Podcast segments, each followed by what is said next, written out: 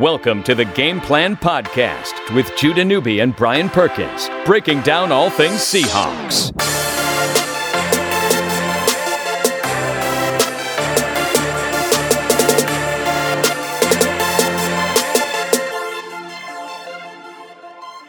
Seahawks and 49ers coming up in week 13 of the NFL season. He's Brian Perkins. I'm Judah Newby. This is the Game Plan Podcast on 1029thegame.com. Seahawks coming off that resounding victory in Charlotte last week, putting themselves in the driver's seat for a possible NFC wildcard berth. Four of the final five games will be at home. The only remaining road game will be down in San Francisco. This week they face a struggling 49ers team, Perkins. And though the matchups on the field don't have a ton of gleam, uh, there is one storyline that takes precedence, and it's the return of Richard Sherman. Oh, yeah. And he is making his return known for sure. I mean, that's really, you're right, because the 49ers are terrible. Uh, it, it's hard to imagine this game being ultra competitive. You never know. It is football, and, uh, you know, you still have to play the game. But ultimately, when you look at, at the way this lines up, it lines up to be a, a Seattle win, you would think. So Richard Sherman coming back into town is definitely the storyline. And he is definitely creating a little bit of animosity Yeah. on his way back in. He is not shying away from comments that he has made uh, he made when he left. Well, let's, you know, think about what Richard Sherman meant to the Seattle Seahawks organization. As the fifth round draft pick all the way back in 2011, he was a receiver at Stanford, converted to a defensive back, and he was one of the main figures, you could argue the main figure on the Seattle Seahawk defense that won him a Super Bowl, that won him an NFC championship, and it really felt like he always gave his all physically and emotionally to the cause of the Seattle Seahawks, even though at times it would almost look so bad optically that it would seem to be their detriment, whether it's tirades on the sidelines, whether it's things that he's saying pregame or postgame. But that's just been who he is this whole time. But if you think about Richard Sherman to the Seahawks, you're talking about one of the greatest players in franchise history. Yeah. I mean, he really is. And one of the most vocal players, a guy that, you know, until things started to fall apart a little bit, I mean, was always standing up for teammates, was always standing up for, you know, and, and a guy that he was like your guy, right? Like Richard Sherman is is the guy that when he's on your team, you love him. When he's not on your team, you hate him. Mm-hmm. But like the fan base was able to come together and I, I feel like it brought like the whole community, the whole Seahawks community closer after the Richard Sherman incident, and I use that term very loosely, with the post-game interview with Erin Andrews, which is what really like shot him up, right? Like he'd always been a, a trash talker, and we remember the Tom Brady game in Seattle in 2012 when you mad bro You and mad, all bro. that, and that kind of you know raised the bar. But obviously after the tip, we saw a next level, right? And and the, the outrage of him showing emotion after the game. And it, I feel like it really helped bring the fan base even closer together because we were all willing to back up and surround this guy that was everyone else was like just completely hated. Yeah. And we were all like, no, he's our guy. Richard Sherman is our guy. This is our team. Love him or hate him. You don't like that they're physical. You don't like that they talk trash. You don't like that they turn you over and hit you hard every single game. These are our guys. And Richard Sherman helped weld us together as a franchise. And I include the fans in that. his attitude really did have an effect on the personality of the fan base. You know, it's funny. Like I remember the Seahawks of the mid 2000s going to the Super Bowl in 05. The personality of the fan base was one of, hey, the national media is not paying enough attention to us. I always remember Chris Berman's joke that, and I've said this before, that the Seahawks were being blocked by Mount Rainier. That's why nobody could see them. Yeah. Uh, you know, and just kind of looking and almost begging for that national attention when they were a good team. Seems like they would never get it. Then they became a contender, at least a playoff contender in 2012. Richard Sherman has the moment with Tom Brady, and now the default national narrative toward the Seahawks is actually one more of, you know, animosity. At least it got that way over time. It was one of, well, we don't like the Seahawks because we don't like Richard Sherman. I think to your point, that did galvanize the fan base to like, okay, you don't like us? We're too tough. We're too physical. We bend the rules. You think we cheat? Beat us. See what happens. And that I think is something a Seahawk franchise never had for its personality before, and it's large part because of him. The Seahawks were a lot like the Dolphins are now, like I don't I don't know how else to describe it, but like a very benign team Mm. that even when they were good, like not a ton of conversation about them. Like obviously Dan Marino that era, but I'm talking about after that.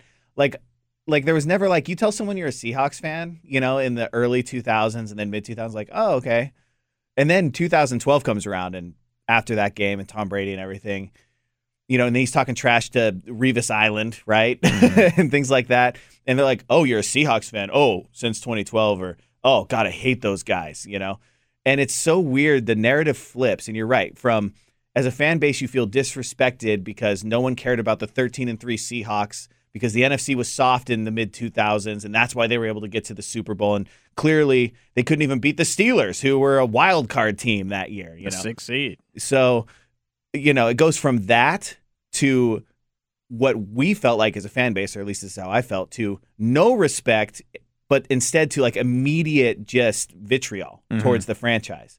That was the jump. It's like we went from some like wrestling figure that that uh, you know plays a lot of like your opening bouts to like heel like instantly and i think as a fan base it did bring us together and richard sherman was a, a big reason for that you had cam chancellor who didn't talk a lot of trash but spoke with his hits you had earl thomas who did the same thing you had quiet bobby wagner you had russell wilson who was really kind of your beacon that did bring in fans from all across the country and world for that matter with his personality and then you had Richard Sherman, who really brought in that disdain Mm-hmm. for the franchise. And the defensive back partnership with him and Browner was when they were playing at their peak.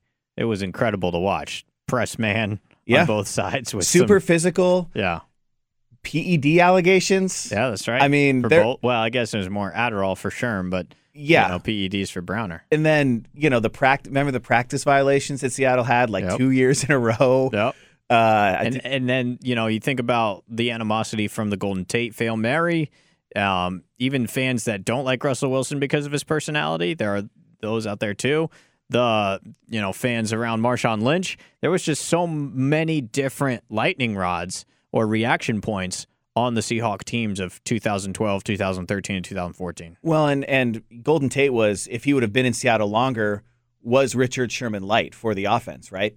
You had the fail Mary and the celebration that he had afterwards. Then the game against the Rams with the uh, talking signal as he's running into the end zone, staring back at the player behind him. That Monday- rubbed a lot of people the wrong way. Mm-hmm. Then, of course, Marshawn doesn't talk to the media, and that creates a whole thing around him. I mean, you're right. There were a lot of personalities, but I feel like Richard Sherman almost gave the rest of the team freedom to to to feel that they could act the way that they wanted to. Mm. It starts with with Pete Carroll and the coaching staff allowing that culture. Fostering it. Yeah, I mean, and they wanted that. They wanted players to be themselves, and eventually it, it bit them in the butt a little bit here last season. But for a long time, obviously, it had helped get them to a Super Bowl. But I think Richard Sherman, you know, like when you're like with the you're in a movie theater and it's a comedy, and like when people start laughing, it becomes infectious, you know, and everyone starts laughing. That's a great point. I feel like Richard Sherman was that catalyst for Seattle. That yeah. he was outspoken. He was young. He was good. He was really good, but like he hadn't been good for very long. But, but what makes it all work? The team winning. yes, you know and it's it's i think it's all encapsulated with his iconic play in the nfc championship game on crabtree like if he doesn't have that moment i don't think he has the legacy that he that was built up to that and he certainly doesn't have the legacy that was after that as well question for you. Something that's been debated a little bit this week on on the Twitter sphere. Is the tip the most iconic Seahawks moment? yes A lot of people say Beastquake, but to me, the the game wasn't big enough. The tip gets you to the Super Bowl where you win. yes i think when you talk about what is the most iconic moment that has to be a quick answer. That's the definition of an icon. You know what what is it? Now if there's multiple answers that come right away from multiple spots i'd admit that but you're completely right. It, it you know beastquake was an exceptional moment. Uh, it might be on the top top five of most iconic seahawks moments which would be a great segment to do. It's I think it's my But- favorite moment. If that it makes might sense. be yeah, it might be a favorite moment because you think about the player, you know, at the central figure of the iconic moment, and you think about the context. But that team was, you know, seven and nine division winner. This was a 13 and three NFC one seed that won the franchise's only Super Bowl because of that play. Now, I think the way that the fans still feel about Marshawn Lynch, even post retirement return to Oakland, is much more positive than the way a lot of fans still remember Richard Sherman because of the way that he left. And let's talk about the way that he left for a moment. There was some sliding in terms of the actual play that he was delivering on the field. Some, but not much. Yeah, he was still very good. I think he was still a very good cornerback. This wasn't like a Darrelle Revis situation where he was on the field and getting torched all the time. This was a situation where he's still a very good corner in a in a very good defense. And then he has the injury on Thursday night football to his Achilles that was a fluke injury on a on a just a inside route on a nightmarish night down there in Arizona, where we've had a few. And Little did we know at that point that that would be the last play of his Seattle Seahawks career. There was one more year left on his contract. They cut him. There was minimal dead money to absorb coming off the Achilles. We defended the move. It just was hard emotionally for probably Sherman, John, and Pete, but even for the fan base as well. At that point, Perkins, this is before he's made any decision on free agency or anything like that. At that point, I think there was just an, a feeling of, of sadness. Really, this is the way that it has to end with Sherm. That's that's tough. Yeah, no, I, I completely agree. And I was still a little bit waffling on whether or not they should have gotten rid of him because I wasn't convinced. Uh, if Richard Sherman has proven anything in his career, it's that he can overcome odds, right? Like, think about, you know, growing up where he grew up, the part of, you know, town that he grew up in getting to Stanford, having to switch positions, and having a coach that he doesn't think really believed in him, right? And in uh, John Harbaugh, Jim Harbaugh, that one. Uh, and so I agree with you. Like it was tough, and you understood why they made the decision, but I wasn't convinced that he was necessarily quote unquote done, if that makes sense. But he probably wasn't. You know, they needed they had a lot of holes to fill, and they needed that money right for that. But I don't think that there was the fan base in general didn't seem to feel animosity towards him at that moment, right? Like it was like, oh man, end no, of an era. I don't is... think that would. Yeah, that wouldn't have been um, understood at all. Not animosity. No. It wasn't his fault. He gave everything he had. Now, when free agency rolled around, and you started hearing rumblings that he was going to represent himself, and that he had a chip on his shoulder, and you know he was going to that he was the one that had offense that the Seahawks cut him though. That was the thing. Oh yeah, he was the one that was offended. Yeah, and I think the fans, you know, are starting to be like, man, look, you got to understand, but like he's a professional athlete. He gets to feel the way that he wants and the way that best motivates him. You know, n- not worrying about what's truly just or right from a fan's perspective, but what works for him. And for him, it was to take offense that the Seahawks let him go. It's hardly the first player to do that. But then I feel like he made it his priority to stick it back to Seattle. And he did that by receiving requests from John Lynch and the 49ers, by meeting with them, by signing a deal with a ton of incentives and, you know, benchmarks to try to get to from a playing time and health standpoint in order to reach him. But he got himself a deal representing himself coming off an Achilles injury. That is not easy to do, but he does it to spite the Seahawks. There's no question they did to spite Seattle. Well, yeah, and and I mean he signs with the franchise that had been Seattle's biggest rival throughout this era. His biggest rival. His biggest rival. I know, and I mean it's the most Richard Sherman thing to do. And you're right, him taking offense. Like I just, I guess there are a lot of people surprised about that. Why would you be surprised knowing the type of person Richard Sherman is? Like that is who he is. He believes in himself 150% and he doesn't give a damn if you do or not because he knows in his mind that he is one of the top players in the NFL. He is going to bounce back from this injury and he's going to be great again, right? Like that is his mindset and that is what brought him to the level that made him probably a Hall of Famer at some point. And for him to be kind of that level of petty and sign with Seattle's biggest rival was really difficult, I think, for a lot of people to reconcile in their mm-hmm. minds. But it's not shocking. I mean, this is Richard. He's a heel. He's a wrestling heel. And he wants to be hated to a certain extent, I think. I really do think that, that he thrives off of that type of atmosphere and it motivates him. I think you're right. I think you're right. I think he's looking for that. Um, And he, he kind of gets good a, at it. He kind of gets a twofer there too, right? Because now the fan base that used to hate him, like really hate him, especially after the tip. My God, talks trash about Michael Crabtree right afterwards. Tries to do the handshake. Remember that after the game.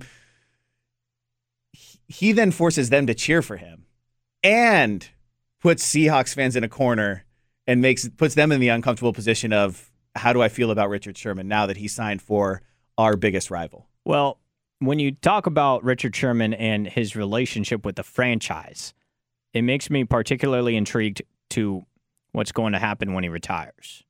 You know, if there's a Hall of Fame question around him, well, whose hat does he wear in? Because, I mean, the Seahawks are his, are the team everybody recognizes him with. And newsflash, he's not going to win anything of significance in San Francisco during the time he's there. Maybe, unless Jimmy Garoppolo catches lightning in a bottle when he comes back. But, you know, I'm interested to see when the time is over for Sherman.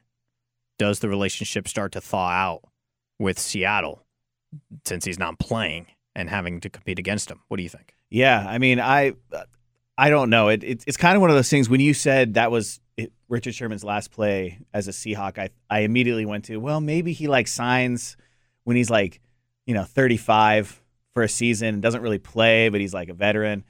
But man, it's hard to see that happening because there is that animosity Mhm. clearly still between the, these two guys. And does that change when you get older? Of course it does. But I think a lot of times those types of wounds don't heal, especially with the personalities that we're talking about here, until maybe after you, t- some time has passed. And I don't know if enough time will pass, but yeah, I mean it's it's been tough to see him in a Niners uniform. Fortunately, the Niners are so terrible that we haven't had to watch it very much this season. But man, yeah, it's uh, it's an interesting situation to say the least. Sherman gave a press conference this week talking about facing the Seahawks. He was asked if he's been waiting to play Seattle. Honestly, not really. Um, you know, it'll, it'll be it'll be good to, to get back there and, and, and see some old guys, some old faces. Uh, but it's football. You know, football is football, and go out there and, and do my job and try to help our team win the win the ball game. So he kind of plays it down a little bit, just says football is football. I'm just going to go out there, do my job, try to win the ball game, and it's good to see some faces.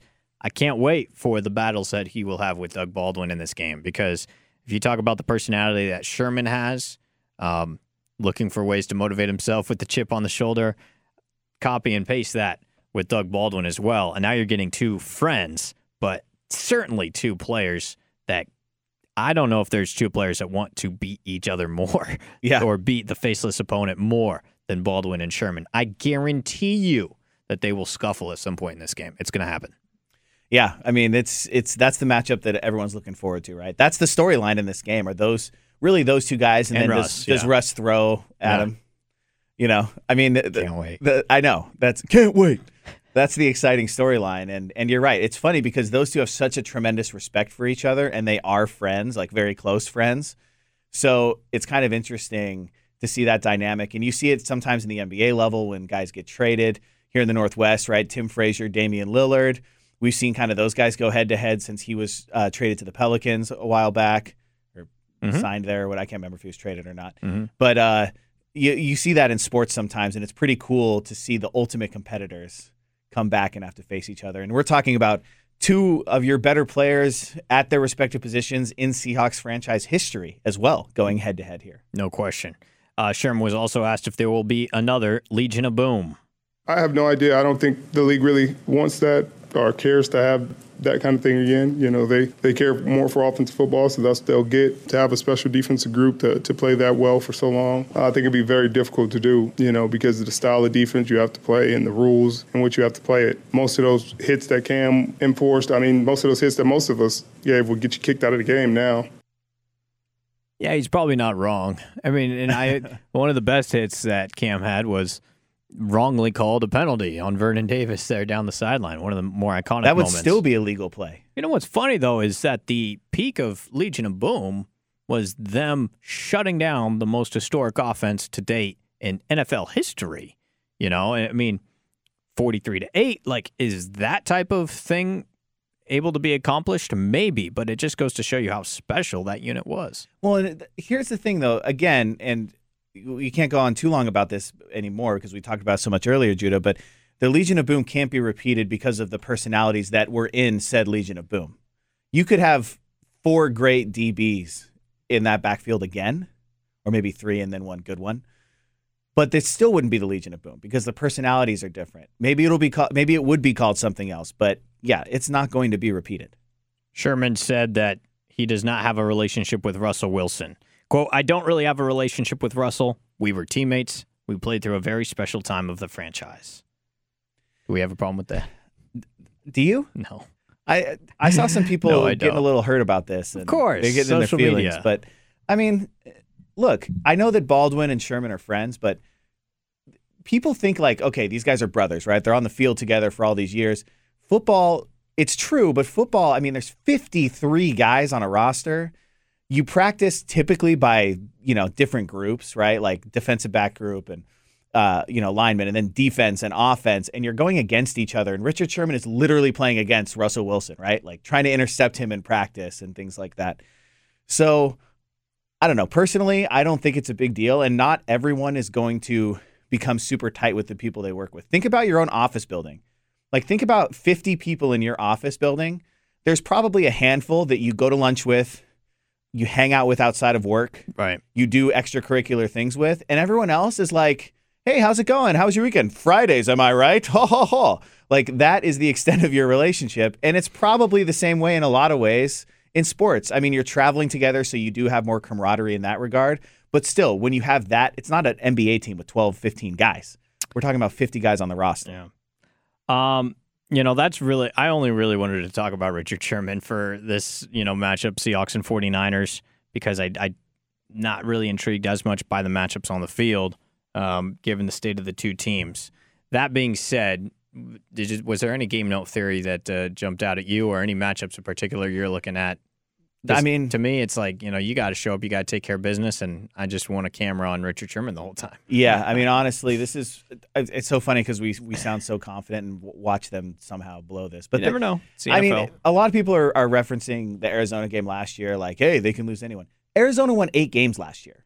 They weren't a terrible team. Like, the Niners are god awful, and Nick Mullens is their quarterback, who looks like he's in his first year of boot camp or something. I don't know. I I it, I agree. There's really nothing outside of the Richard Sherman v. Lockett v. Doug Baldwin versus Russell Wilson. That is more what I'm looking at. And you know, if Russ scrambles in Richard Sherman's area, what happens there? he jukes him out of his shoes. I mean, you know, I mean, I'm just, and obviously the big storyline for me: does the crowd boo him? Do they cheer him after the comments this week? You know, that the more I've thought about it. I think there will be some boos, and I don't think there should be, but they're too easy to give at this point. They're too easy. He's playing for the opponent. You know, he's runs his mouth and all this. So people with beer are gonna. There's some are gonna boo him. It's it's harder to cheer for him now than it is to boo. My guess is it's going to be 50% cheer, 30% boo, 20% apathy. That's just my guess. There's, Um, there's probably going to be 25% just like looking around. What is everybody doing? yeah, what's going on? And then there's going to be the guy that boos, and you're like, hey, man, it's like the best player. See Seahawks defense history. Shut up. and he's going to be like, hey, do what I want. yeah, I mean, some just like that, probably. I, I don't know. I think, uh, I personally, I'm assuming you wouldn't boo him. No. I, I would. But I have self control sometimes. I mean, I think that there's something to be said. Like before the game, you can cheer him and then cheer against him during the. Like people, I Oh, think yeah. are thinking, well, if you cheer for him, you're you're rooting for him. It's like, no, I don't know. Pre-game you're intro. respecting him as for what he did with the franchise. And yeah, you want Doug Baldwin to burn him. Like I want to see that. I want to see Richard Sherman get burned and like Russ to drop a dime on him. Yeah. You yeah. Absolutely. It's going to happen. All right. Well, we'll go ahead and wrap it up there. You got a prediction on this game? Uh, I didn't really think about it. Seattle wins by 10. 31-21. 31 21? No way. No, no way the Niners score 21 points. I'm going to say uh, 31-17. Not on this Legion of Boom defense. It's No way. happen. No way. Yeah. I'm going to go uh, Seahawks 31 and Niners. Eh, eh, I'll give them 16 points. Take care of the football and run the ball. You'll be just fine in this football game. By the way, JD McKissic got activated. He'll be the third down back replacing Mike Davis. All right, he's Brian Perkins. I'm Judah Newby. We'll talk about it again Monday with Richard Sherman returning to Seattle. This is the Game Plan Podcast.